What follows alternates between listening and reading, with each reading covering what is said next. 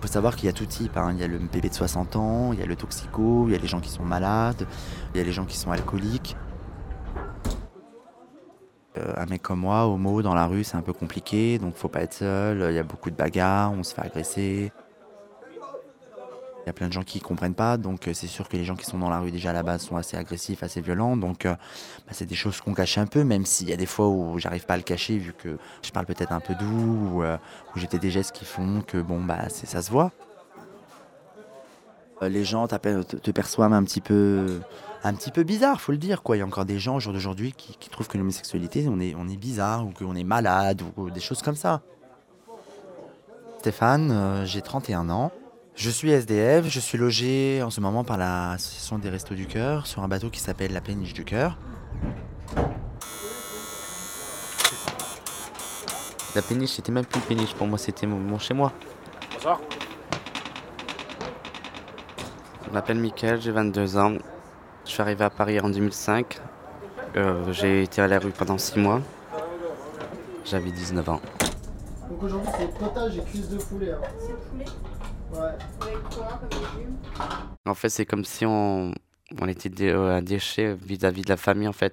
Qu'en fait, mes parents avaient caché à tout le monde, qui m'avaient foutu à la rue.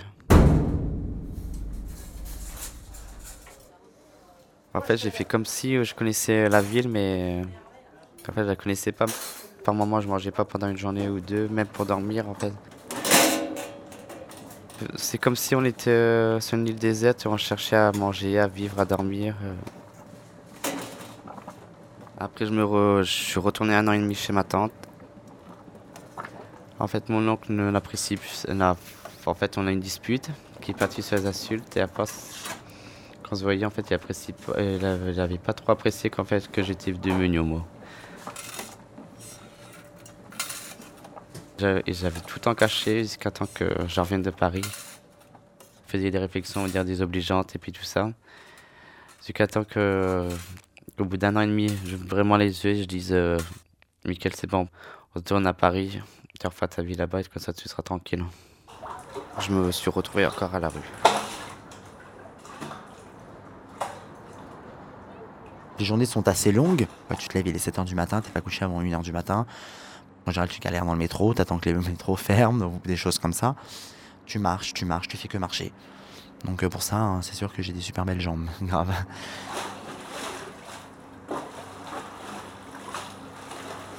À la suite de mon coming out, euh, mes parents n'ont pas très très bien réagi euh, à cette situation. On a eu des conversations à table, donc le jour d'un mariage, tout simplement, le mariage de ma cousine.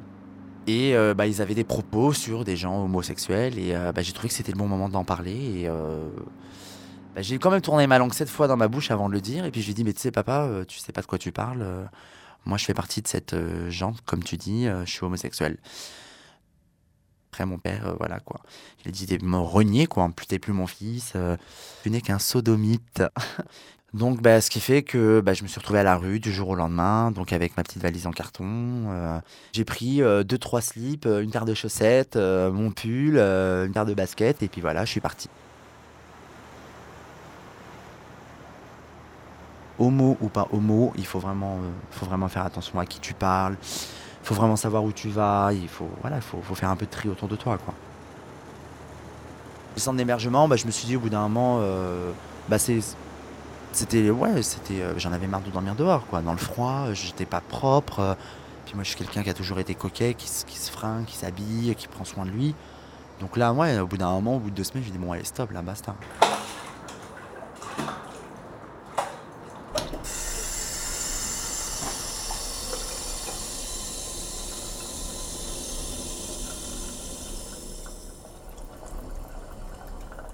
Ils nous ont vus vivre. Et euh, en fait, ils savaient ce qu'on était. En fait, ils voulaient pas savoir verbalement ce qu'on était vraiment.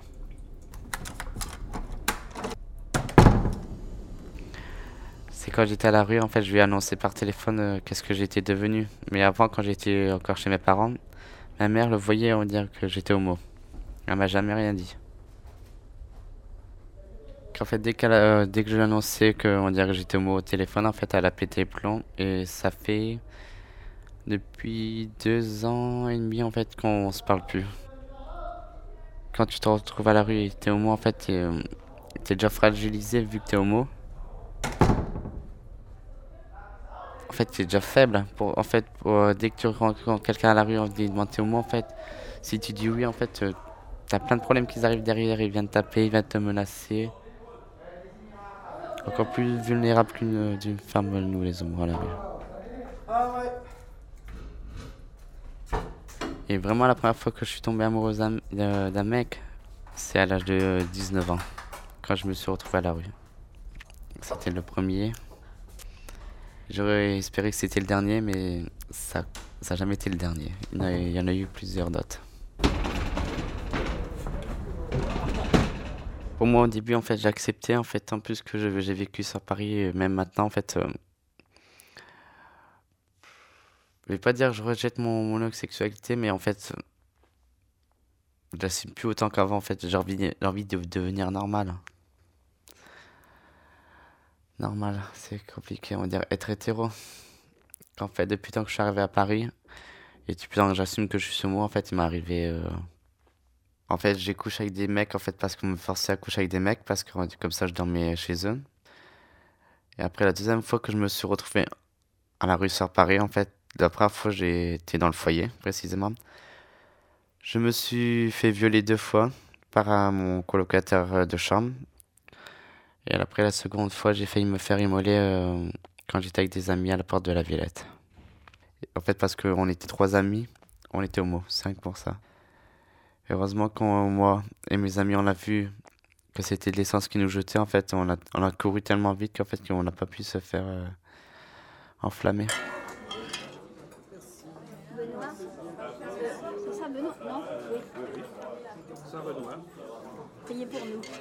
La rue, c'est aussi dur pour les homos, aussi dur pour les hétéros, voire beaucoup plus pour les femmes.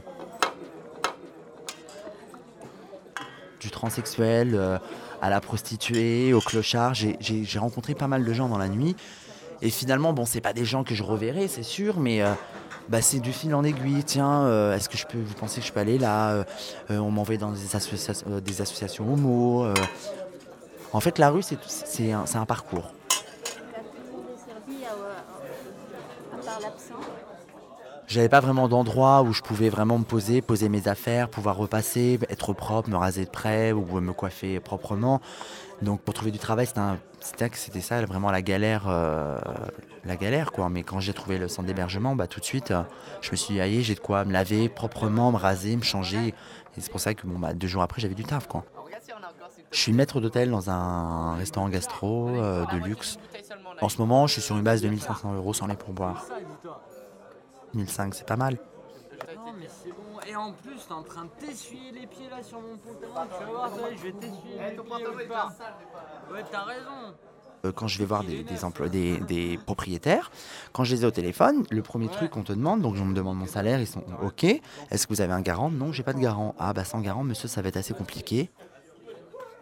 Les chambres d'hôtel qu'on me propose, c'est des marchands de sommeil. euh, T'as un lit, c'est 700 euros.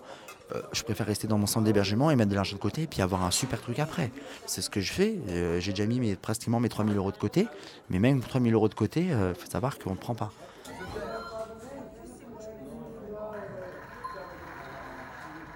Si tu veux rester, il faut tout trouver un, un travail. En fait, moi, au début, quand j'y étais, je j'étais pas trop attiré par le milieu du travail, mais euh, je suis employé de libre-service dans un Shopee. En fait, je gagne à peu près 1000 euros par mois que je dépense aussitôt, mais faut que je, là, ce mois-ci et dans les mois qui viennent, il faut que je garde un peu d'argent pour rembourser les dettes que j'ai quand j'étais à la rue. Pour le dernier emploi euh, que j'ai, je me suis pas caché, mais j'ai fait tout pour être une autre personne. Et en étant une personne, j'ai réussi à, être embauché. Et je- je reviens à la vraie personne que, que je suis en fait. J'ai la vie du SDF et la vie du mec du travail où euh, les gens ils, me regardent et qui, qui penseraient pas du tout une- un, un seul instant que je serais dehors quoi. Parce que je le laisse pas paraître, euh, je suis toujours clean, toujours bien rasé, toujours coiffé. Et quand je suis au centre d'hébergement, euh, bah, c'est le contraste. euh, bah, je vois les personnes en difficulté, alors que moi je sers des gens qui sont hyper, hyper classe, hyper chic. Et que quand j'arrive dans le bateau, je vois des gens qui n'ont pas une thune. Et c'est bien finalement de connaître les deux parce que tu vois le- la différence euh, de la vie sociale, quoi.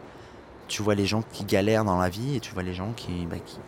bah, c'est la vie de toute façon, hein, il y a toujours quelqu'un qui a eu plus que l'autre. Vous voyez, c'est ça, quoi.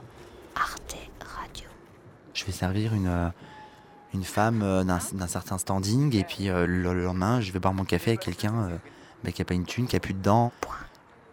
Bah, moi, je suis content quand même de, de connaître un peu ça.